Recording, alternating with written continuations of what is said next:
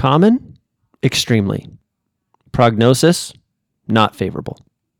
Stay tuned as we discuss and return to our famous Google PT series where we discuss ankle sprains.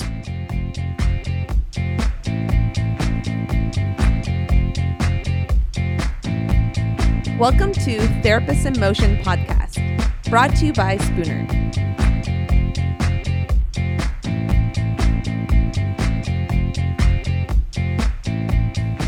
Welcome back to Therapist in Motion podcast. This is Dan hosting today, and I am joined by two amazing colleagues. Uh, K2 joins us once again, Hello. and uh, a first time pod guest, but a long time listener, a long time debater in the background, Mr. John Klein. Hi, guys. So today, as uh, you kind of heard in the intro, we're going to go back to our Google PT series. But before I do that, I just want to take a brief moment to highlight something very exciting that is coming to Phoenix on March 18th and 19th. Here, uh, hosted by Spooner, is our first annual sports medicine conference called the Huddle. Uh, this this conference is going to be uh, new, different, and unique. Where we are going to have a series of main stage presentations by physicians, both conservative management and surgeons, and physical therapists, which will be followed by rotations where we will go in more depth for the athletic trainer, the strength and conditioning specialist, the physical therapist, the physical therapist assistant, where you will learn some additional practical components to take back to your clinical setting the following week. Uh, we have some phenomenal speakers coming, internationally renowned physicians, sports medicine providers, physical therapists, our own K2, and it's just something that I would encourage all of our listeners to put on their roadmap for Con Ed. I know it's not that far away, but what greater place to come in March than Phoenix, Arizona? If you want more information, you can find more information on spoonerpt.com slash the huddle. Now, let's get into the nitty gritty. So, today, in combination with our Google PT series, we are going to utilize a review that was published in December of 2020 from the World Journal of Orthopedics. And the title of, the, of this review is Acute Ankle Sprain in Athletes Clinical Aspects and Algorithmic Approach. So, uh, also, this link will be in the description for you guys to go find the free text PDF article of this review. So, John and K2, I'm going to toss it to you guys first and just kind of give me your overall impressions of this review article and really what stood out to you.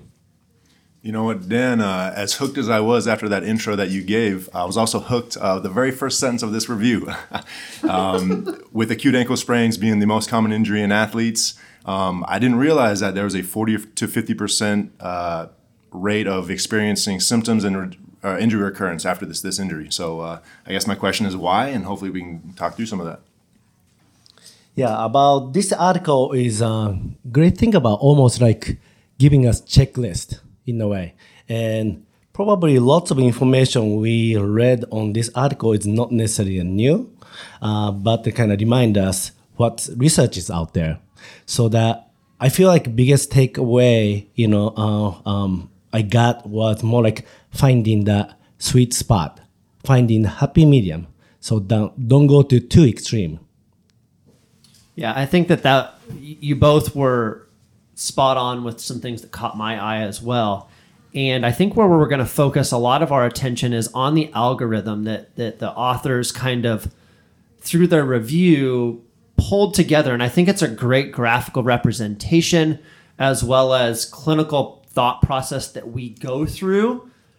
But oftentimes there's questions that I think we're going to expose today that we that we run into as clinicians treating individuals with acute ankle sprains on how do we know when to progress, when to prescribe certain things at home, when to be guided by pain, when to not be guided by pain, when to be guided by swelling, when not to be guided by swelling, and and so that that's kind of where I want to focus our attention is really on that on the algorithmic thinking and not necessarily the top half because the top half does a fantastic job of reminding us of the Ottawa ankle rules and when we should be seeking out for our patients to pursue additional imaging and when we can, you know, manage them in the clinic without fear of a fracture.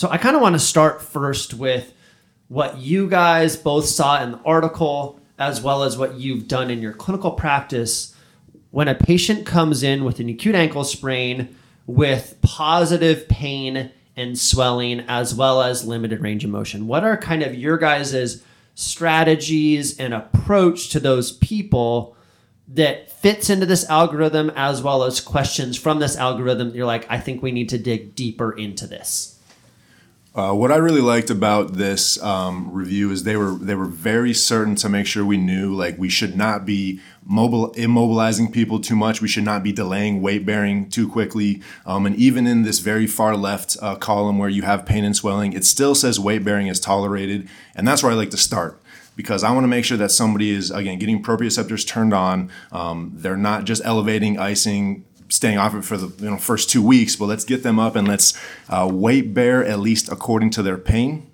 to get them going. Yeah, um, one of the takeaway message I got is like, if you go too conservative, you lose a lot, and if you get nearsighted, you lose a lot. I believe uh, body is a collection of uh, multiple systems so if we just take a look at one thing, for example, trying to provide the stability, maybe we lose so much from everything else, such as uh, decreased fluid mobility around the area or decreased proprioceptive input to those areas, and maybe necessary loading to that injured site for the proper healing, or lots of great you know uh, input inputs neural um, inputs to those areas. So. Um, just looking at one thing, just trying to protect one thing, we may actually lose so much. So biggest take uh, takeaway message was stepping back to see whole system. I think that's great because I would agree that if I look back on my career and looking at where I've my treatment approach has fit into this algorithm, I would probably agree, K2. I was probably too conservative early on with a lot of people. I would focus on rice, you know, or price, you know, the protective component. I wasn't overly aggressive with bracing, but I was still fairly conservative, especially if they had significant compensations. Maybe not non weight bearing, but really cautious with that weight bearing is tolerated. But I was probably too conservative.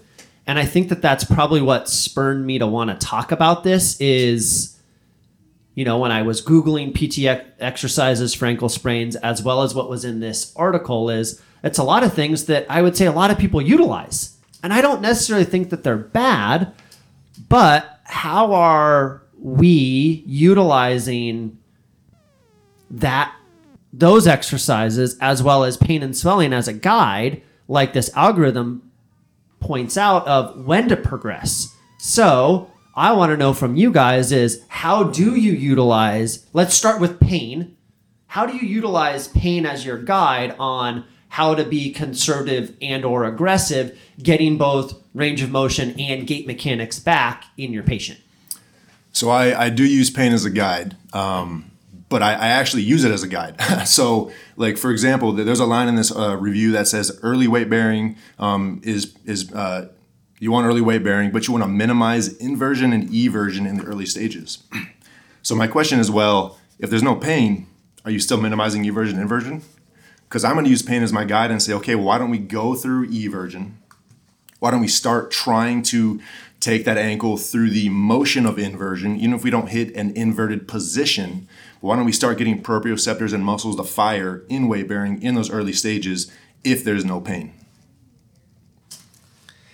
Pain, such a big uh, kind of topic, but definitely like we sometimes uh, talking about myself. In the past, I was so focused on the pain because patients come with reporting of pain, talking of pain, pain, pain, pain. But definitely, we need to ask proper question about pain so that we understand what is driving the pain and understanding about the nature so that is a acuteness of the symptom. Maybe we can get that. But again, if we are just get trapped by pain, we lose so much. So biggest question for me is, is the pain limiting the clients to progress? Uh, in other words, pain is maybe driving force for the compensation. So as we were doing some show prep, that was kind of uh, something that John and I were discussing before K2 showed up is where and how do we focus our attention on pain? And, and K2 in his brilliance said, well, does the pain cause compensation? And if the pain causes compensation, then I'm going to pay attention to the pain.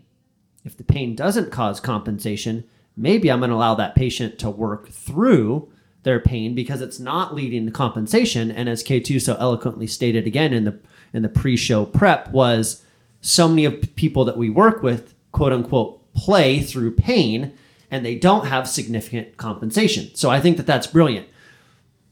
Because what I had said was how I address somebody that comes in with pain is I go back to my athletic training background where I will utilize the famous slush bucket or ice and water in a trash can and I'm going to submerge that foot ankle in the cold water until they don't feel any symptoms and then I'm going to get them out and I'm going to take them through a series of functional and non-functional exercises for both range of motion and strength and, and, and proprioception. And then when they start to feel, I'm going to put them back in the bucket. And as John and I were kind of talking about that, he was like, well, but how much are you changing their firing systems when they don't have any sensation? And I honestly said, I don't know. That's definitely something that I think we should discuss. So let's go down that path a little bit, not specific to the article, but still, if we look at the algorithm, it talks about, again, pain and swelling as being components. So let, us talk about what happens when we submerge somebody and take away their pain receptors. What can and or does that allow us to see in that patient that may allow to more success or altered success?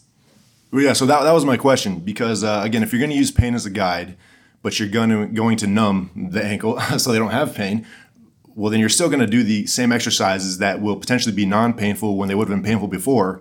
So why use pain as a guide then if you're just going to numb it out, right? right? Um, and I think you know thinking about pain during versus pain after is another thing you could think about. Um, and my, my question actually to K2 is going to be, I've had people explain it as green light, yellow light, red light, um, if somebody reports their pain zero to three, it's a green light. You're good to go. If somebody reports are paying five to six, uh, four to five to six, it's yellow light. You might want to you know hold back, and then seven or higher is a red light. Have you ever used that, or what do you think about that? Um, again, probably in the past, I used pain as a one of the uh, deciding factors, but now when I realize, you know, what I do is pain is just one of the deciding factors. So definitely I pay close attention to the pain. At the same time, um, I'm gonna see if the client has a compensation because of that. If the client has lingering effect after that, if the clients get the exacerbation after that, all the components, you know, plays in role. So definitely use as uh, one of the big uh, factor, but I put all the uh, components as layers, then make a decision. So, what about a patient? So, what, what if the research says it's okay to go through some pain, um, but you don't get the patient to come back because you increase their pain and it hurts? Uh, you know, how do you take that into mind? Okay, so that is if you know that your approach may create the pain, I'm gonna set up the expectation first. Oh. So that this is what we're gonna do. Then, uh, reason ABC, we're gonna do this. Then the benefit is this, but you know, you're gonna experience that pain slash soreness, you know, maybe 24 hours after that. But that is expected. That is okay. But in return, we're gonna actually uh, achieve XYZ, those kind of stuff. Then when they experience that pain slash soreness, they were like, yeah, this is what they're talking about. Then when they come back, that is not surprise. Sounds like you're communicating the why and the how to your patient, what you're to do. All right, so I think we've we, we've talked a little bit about pain, and I think part of my thought process again on taking away some of the pain is does that allow me to get more motion, especially if they have limited motion. And I like what you said, John, about going through movements, but not necessarily getting to positions, right? And I think that there's a lot of wisdom there of I may be able to take somebody through an inversion moment, but they may not get into full inversion or be inverted, right? That could potentially stress the healing ligaments. Now, on the flip side, I would say at a certain point, we have to stress the healing ligaments, but I think that I feel comfortable stressing the healing ligaments when pain is a lot lower, potentially that zero to three scale. So I think we've done a good job kind of giving some thought to the pain component. Now let's talk a little bit about the swelling component because again, if we look at this algorithm and we look at the left-hand side or, or the, the the the far left, the most conservative component, they have swelling.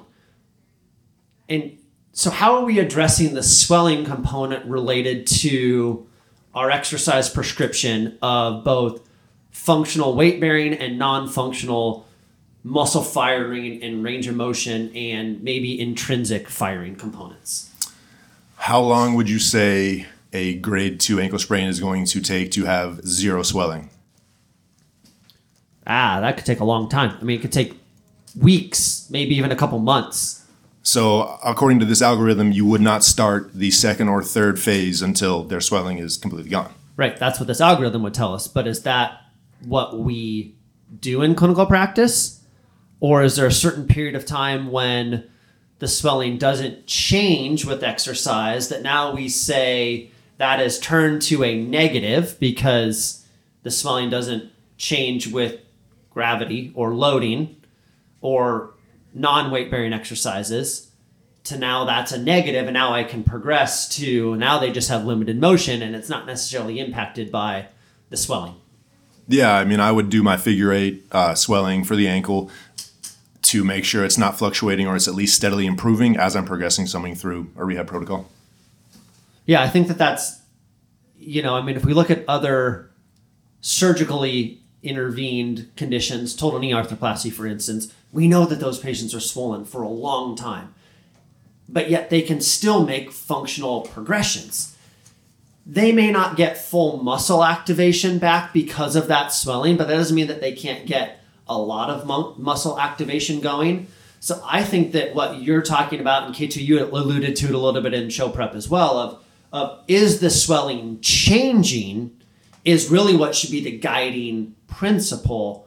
So utilizing something, again, evidence-based practice or evidence-informed practice from a figure eight swelling of monitoring that from beginning at regular intervals. If the swelling isn't changing and their symptom of pain is going down, now can we start to really go after the limited motion because those two things aren't getting worse with the interventions that we're prescribing. Great point. And uh, if we are talking about um, swelling as a criteria, it's not like are there swelling? Yes or no?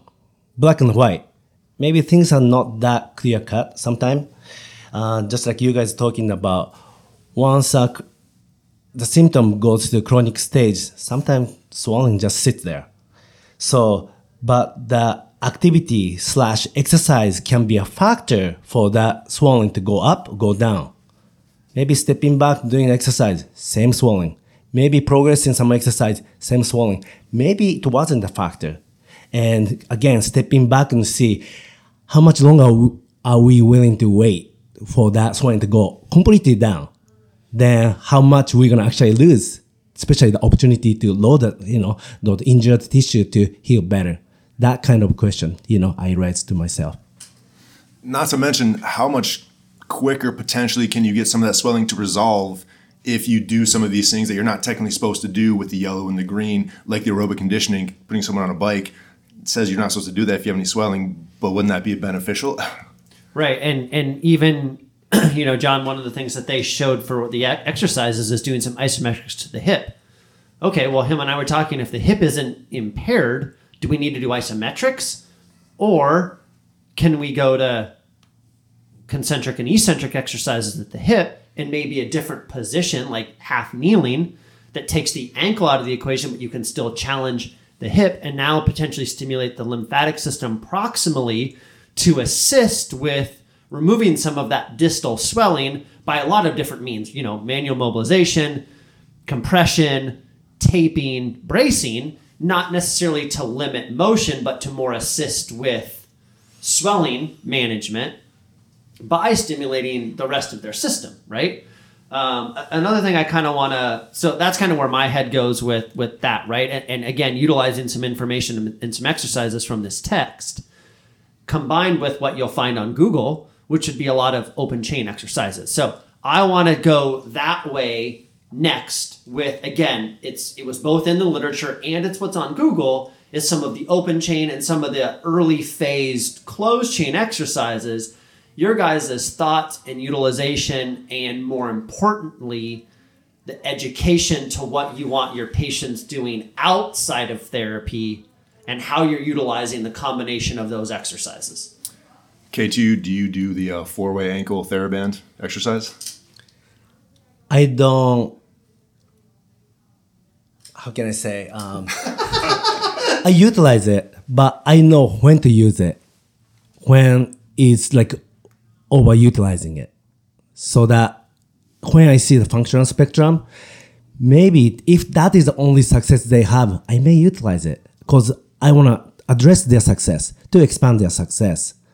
But down the road, when they're trying to go back and play, then they can do more lots of close chain stuff. And I keep using all the time, rest of their life. Maybe that's not it. sure.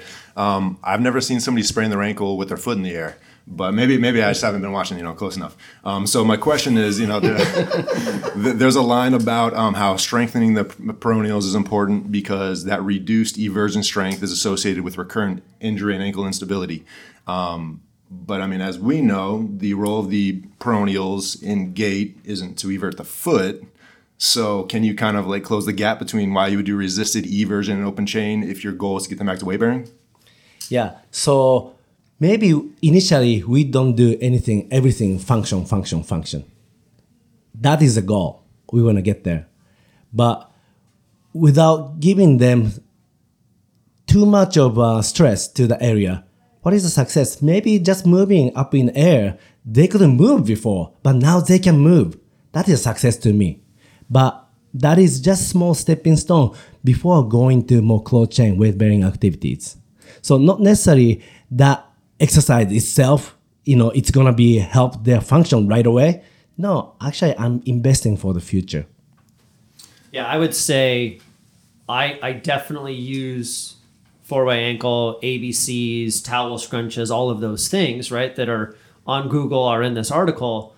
And some of it I use mirrored with their other foot. So they're looking at what their non injured foot is doing and utilizing that as kind of their goal to get to, knowing that it's probably not going to be perfect and they may, it may take them a while, but giving them that education at home that this is safe, it's giving them success, and it's something that they can do without my guidance and not really put themselves at quote unquote risk. Um, same thing with even just single leg balance we know that most people don't sprain their ankles just statically standing, right? But still getting that loading input back into their system, potentially right after they do a four way ankle.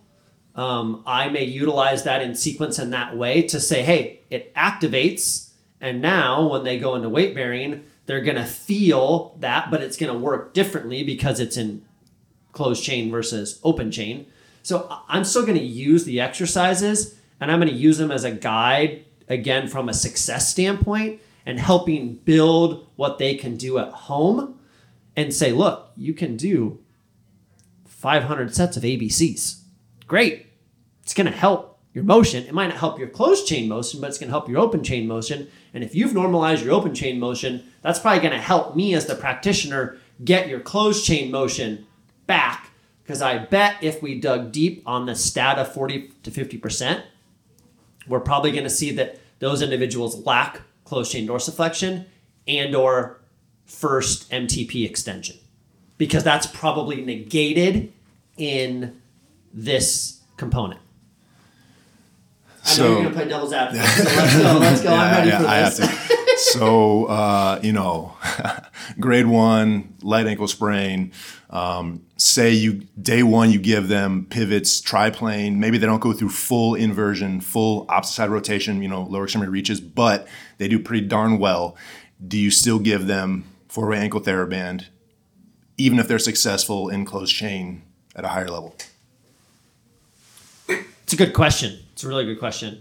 I would say more times than not, yes, because I want to ensure that that muscle still has the ability to fire both concentrically and eccentrically and then econcentrically, right? Because that's what it's going to do in your pivots is it's going to fire both that's going to fire to provide stability. So I want to make sure that it has the ability concentrically fire and eccentrically slow down, which again, we know in the evidence, and it talks about it in this article as well, and then it's resounding that eccentrics is crucial for the ability to return to task, not sport task, right? And task could be walking. So I will still give that to them as a success and say, do this in combination and find the sequencing that works best for you. Because you might need to do the, the pivot before you can do the TheraBand and then go back to the pivot, which would be an interesting from a proprioceptive standpoint and might discuss mobility versus stability, which we're going to record later. Uh, don't know when that one's going to release, but that one's going to record later. So, I mean, that's where my brain goes is I'm going to give them that combination of quote unquote non-functional paired with functional because again it's my end goal and knowing that I don't want to lose the ability for that muscle to fire and yes I know where your head's going you're going to probably say but the muscles are reactors not actors so I'm going to let K2 answer before I give you another chance to play devil's advocate I like it. Uh, my point is pretty similar to Dan's. Uh, I may provide that exercise to see if they can do it. Kind of checklist. Not necessarily, you know, they absolutely um, that is important for this phase, but I don't want to miss anything. Many cases, I jump on to further progression, then getting better. Seems to be getting better, getting better. Now plateauing, plateauing, plateauing. What's going on? Then when you're stepping back to see even just uh, isolated uh, muscle firing stuff, then I find some deficit then sometimes just working on that, almost like turn on the switch on the plug. Hey, just turning on, doing this, can you actually do it? Lights, light bulb goes off or not. If it's not going off, many cases in function or closed chain, sometimes they don't really fire well. That is my kind of experience observation. So I'm gonna make sure kind of checklist, kind of killing the checklist one at a time. So especially beginning phase, we don't need to do too much to do that, but making sure we are not missing anything to start with. That kind of mindset I have. Then I may utilize that exercise. I it. actually really love that idea of the checklist because it's not going to hurt them, right? but if it means that it's going to reduce the probability down the road that they're going to not have a similar plateau, that they're not going to plateau, there's there's there's no harm in prescribing that. I'm not going to spend time and energy outside the first day in my clinic because I don't think that that's justifiable from a skilled standpoint, and I want to maximize their time in my clinic with me and my thought process and I'm going to spend time on probably the biggest limitation, which is most likely going to be range of motion if we're talking about a grade one. And I want to make sure that they're getting that closed chain dorsiflexion back so that they can engage their entire posterior chain and their hip to provide to provide that dynamic stability that they're going to need moving forward. And if that exercise is absolutely easy, they totally own it. Yes, quickly I move on to cross Yep. Yes. somebody smarter than me, who's also a guest on this podcast sometimes, said a reason for doing an exercise or anything you do should never be somebody smarter than me told me to do this exercise or intervention. Both of you guys are much smarter than me, and I will use it as a reason for doing four ankle therabands now. But I think it. But again, if we if we go back and we look at the review article that we're that you know that we that we're talking about, some I agree with K two, and I'm guilty of it, and I'm sure I'm guilty of it. Where I maybe I started too conservative, but then I got too aggressive, and I missed something in the middle, or they were able to be successful with the closed chain pivot, And so I didn't even look at open chain and then I missed something.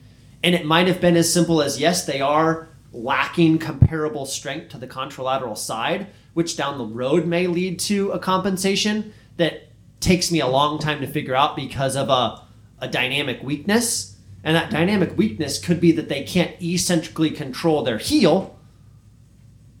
And I need to go back and I need to work on that in open chain. Versus if they've been doing that from the beginning all along at, on their own and doing it till the cows come home because they're sitting there watching SportsCenter, great. Um, that- that's not going to hurt me. And it, if it helps them even 3%, I'm going to say, you know what? Again, going back to K2 success standpoint, I'm going to let them do it. Again, I, I still think there's a time and a place for every exercise. It's what are you doing from a progression standpoint? And I loved what K2 said about trying to reduce the probability of them having a plateau. And then having to go back and play a sleuth to figure out where is the where where's the deficit in them that's leading to that plateau. Right? then I greatly appreciate you show your vulnerability and sincerity. And truth is, I was there too. You know, just right out of PT school, what I learned was uh, safety is the priority. Safety, safety, safety. So I take that maybe too conservatively too. But that time, my clients didn't progress as they should. Then realize, oh yeah, I was missing out all the opportunities to load the tissue but I didn't know how much is too much. So sometimes I create more symptom exacerbation than more than I wanted. But almost like kind of pendulum. But now my point is going back to the, my first statement. Almost this um, research paper also um, algorithm help us show what is out there. Also, like uh, we don't want to go too extreme, trying to find happy medium. But those who I once was there didn't have much clinical experience, kind of guide you to get to close to nearby that sweet spot of the treatment. I feel like. Yeah, I really like that K2. Okay, we're gonna I'm gonna ask one more question, then we're gonna kind of wrap it up. So on the far right hand side of the algorithm, it talks about which I think is the green box. It talks about they've had they have normal range of motion, and now we can progress to advanced strengthening, progressing neuromuscular and proprioceptive training, and then if they don't have any impairments on functional performance tests, return to quote unquote sports specific activities. So I want to highlight the top box, which is normal range of motion, and how many times we've heard our mentor Brett Fisher say he has athletes that come in to see him who have limited dorsiflexion, closed chain dorsiflexion compared to their contralateral limb. And I think that that's arguably the most important range of motion component we have to look at that's probably going to lead to decreased incidence and increase our success rate rehabbing individuals post ankle sprain. I want your guys' thoughts on that as well. Uh, yeah, I'm looking at closed chain dorsiflexion for probably too many of the patients that I treat. uh, plantar fasciitis, hip pain, low back pain, rotator cuff issues, cervicalgia. Uh, yeah, it's just a, it's just a great test, and a lot of people are asymmetrical and limited. Um, and we just know going up the chain what kind of havoc that can that can wreak. You know. Yeah. Um, I feel like even like those uh, who themselves call themselves like healthy individual or healthy athlete, they may have few um, hidden um, range of motion deficits, and that may or may not interfere their function, but maybe they're not fully utilizing their potential. At the same time, that may lead into the future injury, just like uh, Dan was talking about. Uh, so going back, going to the rehabilitation, yes, if they don't have range of motion, uh, we have to limit ourselves. Well, again, we have to make a clinical decision making that time. Maybe that we can create the environment slash exercise prescri- prescription. Maybe utilizing the available range of motion, then we can do so much so that we don't really have to limit ourselves. But we better be have some plans to improve the range of motion. So as range of motion improves, then we have more uh, a bit, um, more opportunity to load that joint tissue surrounding too. So as range of motion improves, our exercise should improve. So it's not going to be black and white, but definitely that's a great uh, factor Yeah. to consider. I think that this article highlights specifically what Brett has instilled in us and what we teach our internal sports medicine uh, part- class participants that if they don't have normal range of motion, you shouldn't be progressing to certain movements. That doesn't mean you can't be working within what's already successful, but you're not going to go to return to play criteria until they have normal range of motion. That's just got to become a clinical staple, both open and closed chain, full range of motion com- compared to the contralateral side. And I would argue within 5% deficit, not 10. I would I would like to see us min- to, to make that gap even more narrow because it's going to increase the probability that they're going to have success progressing through their task specific uh, exercises. Through the full kinetic chain. Yeah, exactly, exactly. Starting from the ground up, especially if we're talking about you know most athletes in this about you know football, soccer players, and that's the, the highest prevalence of injury, right? Like their feet are on the ground all the time, so we need to make sure that they have normal range motion to ensure that everything up the chain is going to give them the greatest ability to support that ankle moving forward. Yes, I do just want to highlight this though is you know that very bottom box says begin sport specific exercise. And I do think that K2 you know brought up a, a, very good point that we need to keep in mind is we can do sport specific exercise from day one uh, half kneel tall kneel. We shouldn't be waiting until they have full range of motion to do anything related to their sports but working within their available range um, just so you're not too so far behind you know? Right. I think that's a great component. You can go away from the injured body part and still keep that person in shape you know, just to highlight something that I saw at the Sports Institute last summer, they were working with a professional soccer player who had a knee injury, but they were still trying to keep this individual's cardiovascular endurance up. So they had this person laying on their back, pulling a sled with their a weighted sled with their arms to challenge their cardiovascular system in a way that probably would make the vast majority of us have a vomit reflex because it was so hard. But they had integrated that to challenge this individual to work on their cardiovascular health, but ensure that their knee was properly taken care of.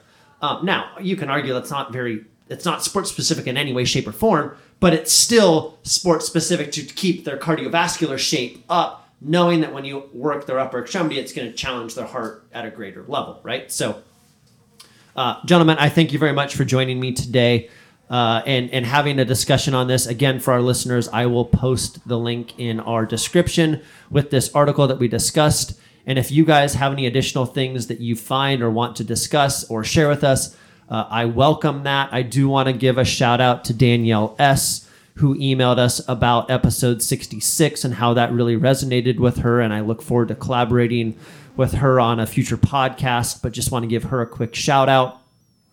As always, if you guys have questions, comments, feedback, additional things that you want to hear us discuss, please do not hesitate to reach out at therapistinmotion at spoonerpt.com. Thanks and have a great day.